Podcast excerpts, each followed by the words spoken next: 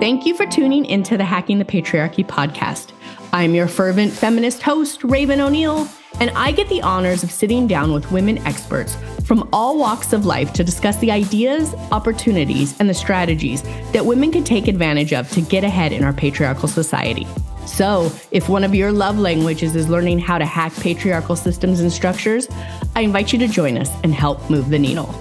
Hi, listeners. Today I'm sitting down with Laura Leach. Laura is a certified career coach and owner of Meredith Consulting.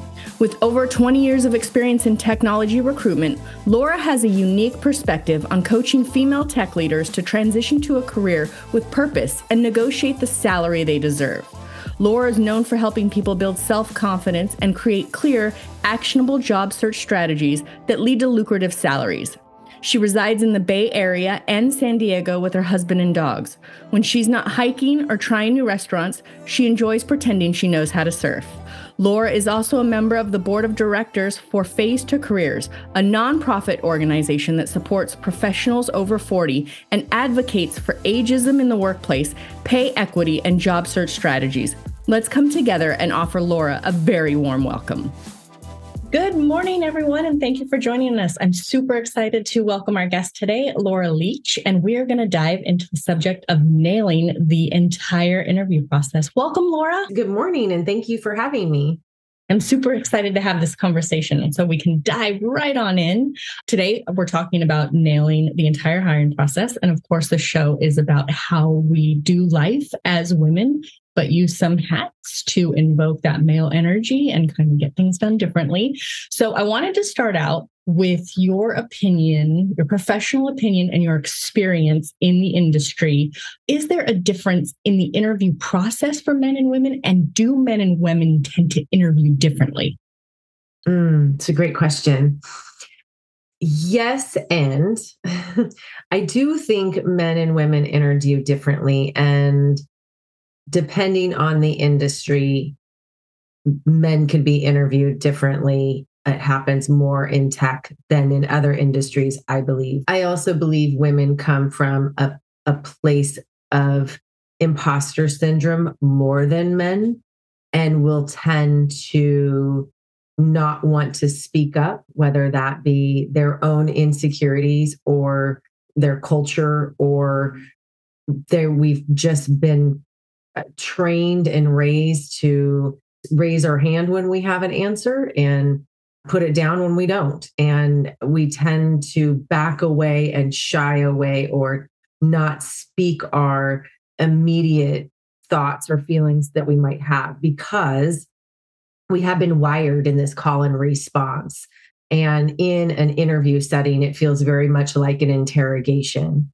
I I do think the difference for both men and women is learning how to ch- make it into a conversation and not so transactional. And I believe that's where a lot of coaching can help on both sides. But intuitively, women will tend to not uh, continue a conversation unless there is a question asked of them. Yeah, I feel that. I like it made me think of, and I'm going to rewind back since we're doing the entire interview process. And I think that job seeking is part of that process. I know that there's that statistic of, I don't, I'm going to butcher it, but that men will fill two of the buckets, check off two points, and they'll apply, but women will not meet one. And they're like, oh, it's not for me. So, in your coaching experience, I don't know, do you handle that part of the process? Yes, very much. I lean heavily into interview preparation and mock interviewing. I do believe, and one of my Laura isms, but it is the words that come out of your mouth that get you the job. And it's important to have obviously the experience and knowledge and and accomplishments and achievements and that you've had throughout your career to put you in that position. But how you describe yourself, how you describe your work, your passion, your understanding of the problems that that somebody is hiring you to solve and even the the larger picture of where the company is going and what that company needs from you i tend to lean heavily into it in both men and women particularly women in the process in the expectations and also how to frame up our experiences so that they land with an impact. Gotcha. So, in your experience, do you work mostly with men or with women? That's a great question. Throughout my career, I've I have as a technical recruiter for most of my career, I dealt with both men and women, more men um, because of the the industry at the time. Then my coaching uh, evolved into mature women in technology, and now I deal with a different demographic where I get a chance to mature women in technology, and I also deal with graduates, so I get both.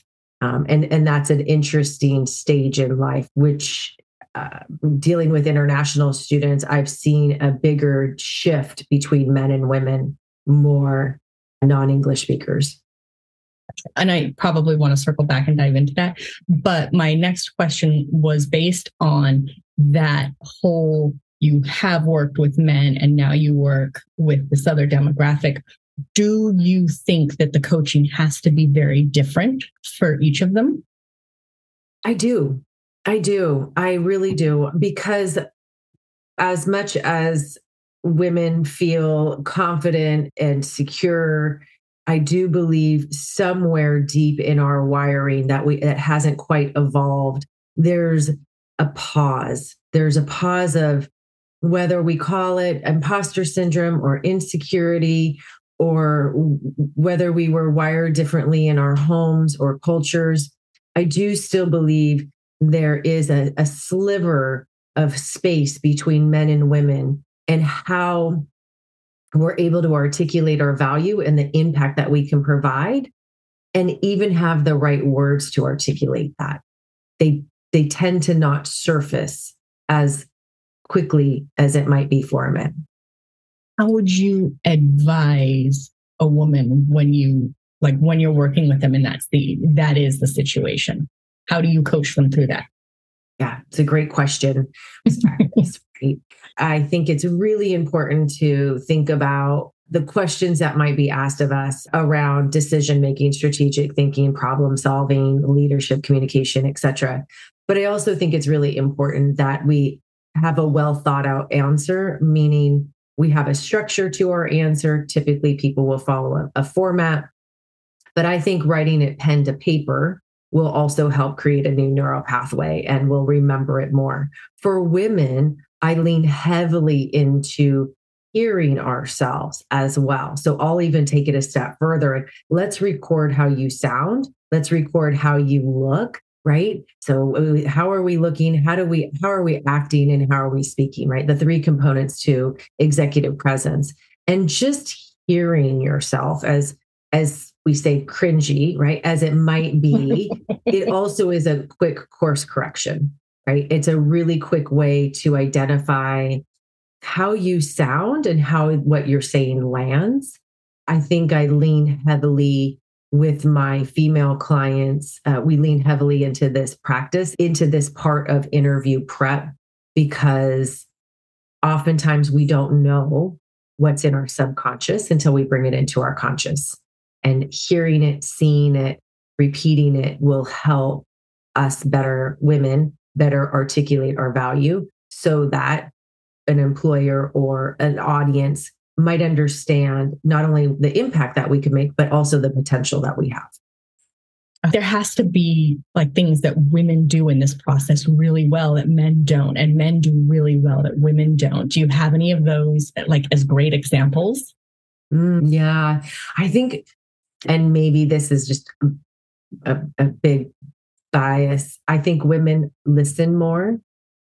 I think we're more intuitive to feelings and we may lean heavily more into those feelings. We may spend more time listening until the end of the question and pause because we want to make sure that we are understanding the question and we are answering it with confidence. Where I see men immediately just wanting to give an answer because they have already heard the sentence, they've heard the question all the way through and will jump on it as soon as they hear a keyword or phrase that they know, okay, this is the answer for that particular type question. And maybe that is a big, huge blanket statement. But I do tend to think women will pause and give themselves a moment to figure out which story they're going to tell. I got that and I like it. And my next question is Do you think, from the interviewing side, is that beneficial or detrimental or non applicable? I think it's I think it's really beneficial. I think showing that you are a good listener in any situation is really important, but I also think it's just as important to be quick on your feet and to think quick on your feet. Hmm. Giving somebody the courtesy and respect to complete what they're trying to say without interrupting. And I think that happens with men and women is just a sign of, again, emotional intelligence that you're going to hear this person out in their entirety and maybe even take that pause or even ask a clarifying question. I think women might not ask as many clarifying questions as men. They may pause and try to think about what they're going to say and quickly solve what they're going to say without using a clarifying question for that pause, where I feel like men might ask those clar- clarifying questions more than women when I think about it, usually I'm so nervous that I probably don't ask the clarifying question and like it's probably not good. Clarifying questions. Yeah. So going back to uh, men and women and nailing the interview process and coaching, obviously we want to advise women that are looking for uh, new career transition, first time career, anything like that, that you hire a coach. What would you suggest women look for in a coach? It's a great question. I, I truly believe that there has to be compatibility. There has to be trust and mutual respect. Most of, we'll say, in the in the coaching world and your prospects, your leads, when you're talking to somebody and explaining what you do and the problems you solve and hearing what they're looking for, that compatibility and trust factor has to be established right away. I think both men and women want results and want empirical evidence. Tell me if I coach with you, Laura, am I going to get the job? Right. And can you guarantee that I'm going to get a job? I can't guarantee really anything, but okay. because if I can't sit on the interview with you and I don't have your experiences, I do think that um, women tend to not want to invest in themselves more than men. It's an investment right? Coaching is an investment, whatever kind of coaching. Career coaching is an investment and in getting you in a place where you can make a difference, right? We hire coaches. We hire coaches for everything and think about you have a, a piano coach, you have a, a baseball batting coach, you have uh, coaches, a singing coach, you have coaches that we hire for our children to make them better at what they're doing in that moment, yet we'll pause and think, wow, I'm not, we don't see it as an investment in ourselves. So I feel like women tend to back away from the investment of coaching, where I feel like both men and women also need it in those moments where there might just be a bit of a course correction in their interview. But there also is a piece of career coaching that I have a lot of, especially women. Laura, I've been at this job for 20 years. I don't want to do it anymore. I don't know what I want to do, but I know I don't want to do this anymore. And that clarity, I feel women are looking more for that clarity than men. And that may have to do with they might have not had an opportunity to take as many zigzags in their career because for many reasons oftentimes it's that they had to stick to a path to, to rise the ladder or they had to step out and then step back in to, to take care of family. But I do see, I don't want to say midlife crisis because I think that's too big, but I do see a lot of women eh, in their 40s and 50s will say, Laura, I just don't want to do this anymore. And my answer is always just because you're good at it doesn't mean you have to do it for the rest of your life. So let's figure this out. I, I have two things I want to lean into here, but I'm gonna I'm gonna go first with you. You brought up the women coming to you in their 40s and 50s, and I actually just read an article last week about all the things that are stacked against women looking for careers at that age. What are your thoughts on that? What might those challenges be and how might you support those challenges? Yeah, that's a great question as well. I think the article that you read is right. There mm-hmm. are a lot of obstacles in the way and hurdles. I think at, at, that particular age, ageism is prevalent on both ends of the spectrum uh, for men and women, but I think more for women in in all industries. So I do th- believe like we can't hide from it. And so how do we go and be able to again articulate our value? And I think that's where coaches come in and coaches like myself will come in and what is it you want to do? And let's figure it out so that we can figure out what those transferable skills are. And most importantly, how are we going to tell our story so that an employer sees the impact and the value that it can bring to them. And I say this probably once, twice, three times a day. And I, I give a disclaimer with all the love in my heart.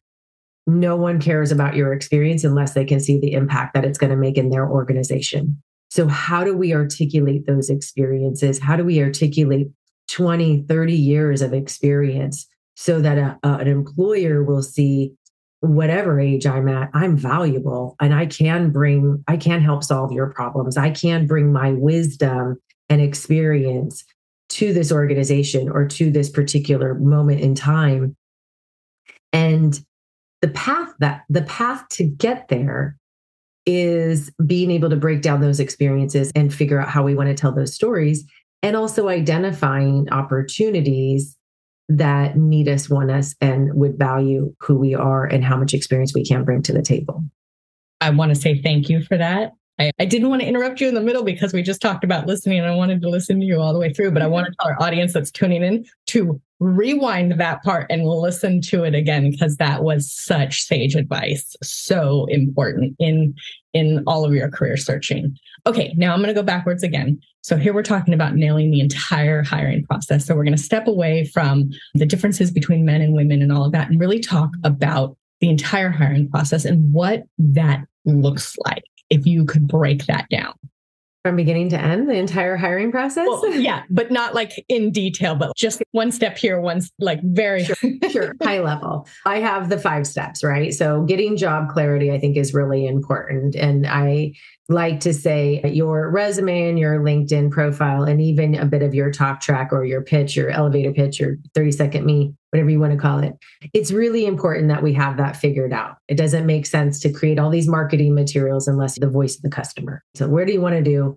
How do you want to get there? And so that could take time, especially if we have career transition or or we're just at a point where again we don't want to do this anymore so figuring out that get that clarity so that we can lead with that torch in our hand hey this is where i'm going to go this is where i'm going to land or this is where at least i'm going to go try to land and what do i need to do to get there? So that's step number one. And then step number two is putting all of that into place. So once you have that oh i've got my resume it looks amazing i'm ready to go what do we do with that? And we really need to create a strategy and what I think is really called an abundant networking strategy because there's got to be a strategy what I call submitting and praying. I've got a lot of Laurisms.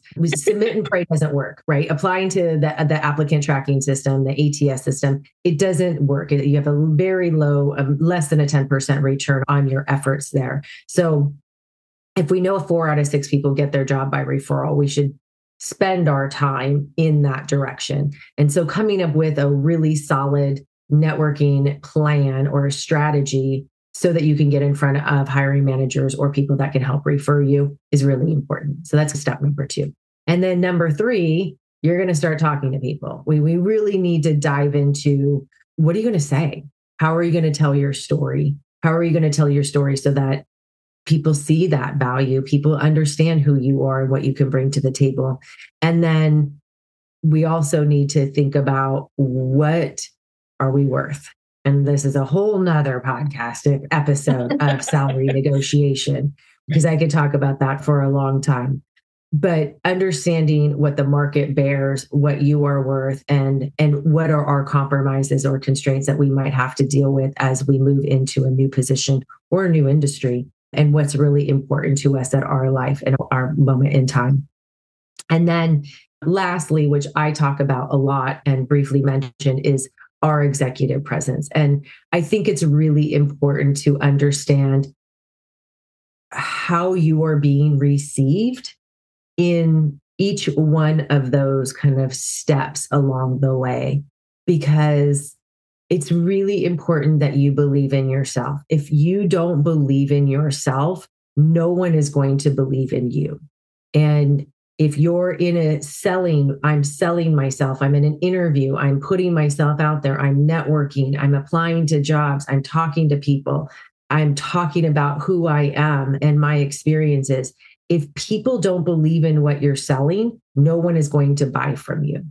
And that is so important in the entire job search strategy process and having that confidence because it does start with you. So, what I gathered from that entire section, too, and previous points that you've made, is this is really about marketing because you said, what was it? Something and pray. Um, so many, yeah, because and pray, yes. Yeah, I'm sure that you have your resume, you submit it, and you're up against AI bots and all the things that shuffle it and then um, like that whole process if that's just your if that's just your process is just to apply and hope like you're not going to get anywhere. So truth be told like all the marketing like that was super important marketing yourself. You touched on all those points of networking getting out there communicating. Sabine gideon was on the show and she had even talked about like cold outreach on linkedin and places like that and how how to do that. So super important. Now we're going to get to the really fun stuff. I'll put you a little bit on the spot. And so you can take your time and think through it. But so we're talking about hacking and really you just talked about those steps. So what are some of the hacks women can take to if they're not going to hire a coach which we're going to highly recommend that they all do but if they don't what are some hacks in that process to just make the process easier for them Sure. It's a great question as well. Network, of course, that will always be my number one. Instead of being at the top of somebody's LinkedIn, be at the top of their inbox. Not everyone is on LinkedIn, right? And if you're interviewing, you, if you're a hiring manager, you're busy. You're too busy to be on LinkedIn. You have people helping you find people on LinkedIn. So maybe not play in that sandbox that could be a good hack. And I would say record yourself. Quickest way, the quickest way that you will course correct and you will nail every interview if you record yourself ahead of time. That's a that's such a hard one. Even myself, like I don't mind hearing what I had to say. It's the sound of my voice. Oh, I might not listen to this podcast. but it's so good. you are throwing out so many insights. I love it. Okay, we're coming to a close. We got the hacks out of the way. I, I, did want to touch on this, and we had previously talked about this when we were getting to know each other before the interview. And I can't recall if you had a super clear answer or if it was more like, I've never experienced that, because I know we did touch on a couple of those things. But really, when women are going through the interview process and they get stuck, how might they flip a script? Even if that's a script in the interview, I know we talked about like maybe a biased question that gets thrown their way that they realize is biased, like being able to answer it in a way that almost removes the initial bias, even in the process, up against, let's say, because we're not going to do the whole pray, apply and pray at a networking, a networking situation or cold email. How might we flip the narrative to make it really in our benefit? Yeah. I think just leading with transparency and honesty is really important as a base, as a start. And if we start if we're starting to feel that biasy especially in an interview in or in conversations let's not point out let's not point it out.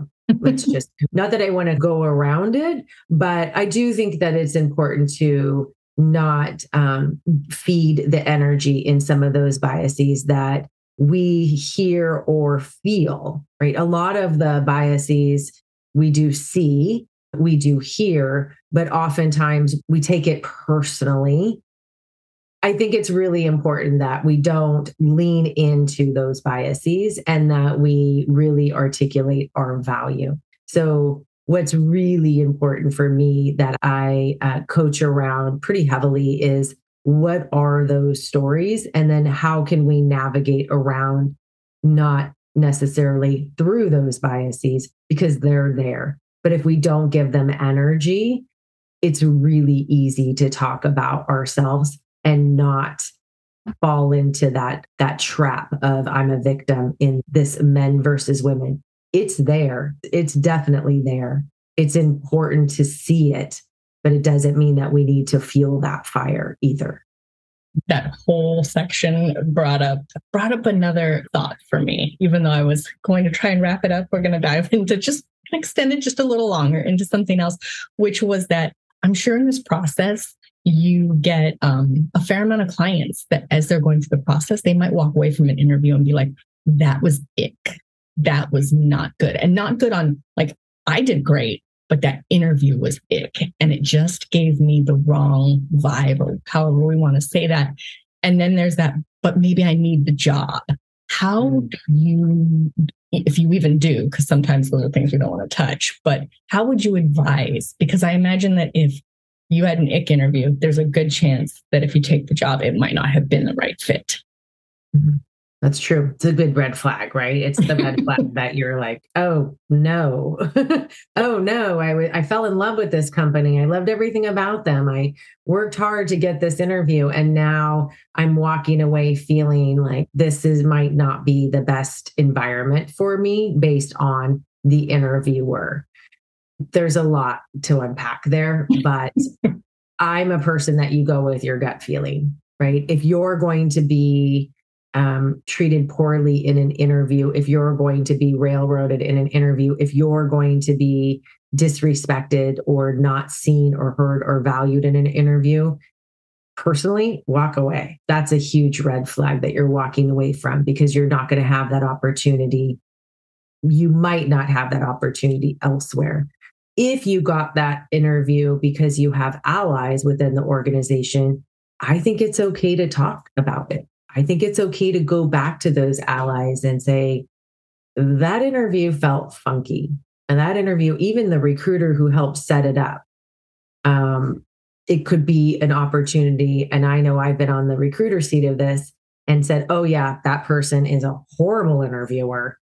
I know we get it all the time. you wouldn't believe it, but they are just terrible at interviewing. And this goes back to a bigger issue within organizations um, is not all hiring managers have ever had interview training. As a matter of fact, most of them probably haven't. So they're interviewing the way that they have, they're emulating what they know. It doesn't necessarily reflect who they are. It's just this the style, this interrogation style that they may know. But if, as a woman, if your gut is, I felt disrespected, I didn't feel heard, I didn't feel valued, that person doesn't see me, that's a huge red flag right away. And there may be a moment where, wow, I need this job. I need the money. I can't be out of work anymore. But what are the pros and cons of that situation? And what, how are we contributing to a cycle that we have the ability to not contribute to in that moment in time. And I think it's really important and to find a, a, a, place where you're welcome and seen and where you belong and you're heard and valued. And if we know that in the first hour of spending it, spending a moment with somebody in the organization that could possibly be in charge of your future, that's a to me a moment to pause and ask yourself, am I making good decisions today? Am I making good decisions today? Because you might not have an opportunity to course correct later. Such good advice. I don't want to wrap this up on a oh that could suck. So let's let's wrap it up with one last question. When they nail the entire hiring process and they've got the job offer, they're signed, sealed, delivered, how much you recommend they celebrate? A hundred percent. Yes. A hundred percent. I think it's really important to celebrate even the small wins, even if it's, oh, I just got past the first round or I got past the second round. I think you should celebrate every single one of those wins. The job search process is tough. I, I, it is tough and it could be soul sucking and it could be demoralizing. But once we get through it and we get this job that we're looking for or the ideal job that we're looking for, we should celebrate 100%. We should let everyone know. Go on LinkedIn, change your LinkedIn, make it a life event, let everyone congratulate you on this new job. People will also pop up out of the woodwork and it might be a good opportunity to network with them. Maybe you're going to maybe you're going to see that there are people you want to bring aboard and bring aboard this amazing celebration that you've had because you might want to have relationship with relationships with them later on in your career. I think it's huge. I think it's really important. Uh, do the dance, celebrate, have the glass of champagne, whatever it is you do, and even those little tiny wins along the way. I love it. Cheers to that. So, again, we've said it multiple times in this interview, but if you are looking for a career move, no matter what stage you're at, we're going to hope you're going to look out and hire a coach so that you nail that entire interview process. If someone is looking to hire a coach, how might they find you?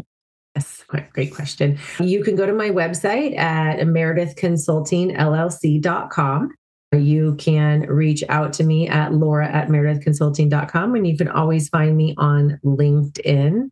It's Laura D. Leach is my handle on LinkedIn. Awesome. And I will put all of that in the show notes. Laura, thank you so much for joining us for the insights, all of the things. Mm, thank you. Thanks for having me. Thank you so much for tuning in and listening to today's episode. For all the juicy deets on this episode, be sure to check out our show notes or give us a holler on Instagram at Hacking the Patriarchy Podcast. And if you enjoyed this episode and you'd like to help support this podcast, don't be shy.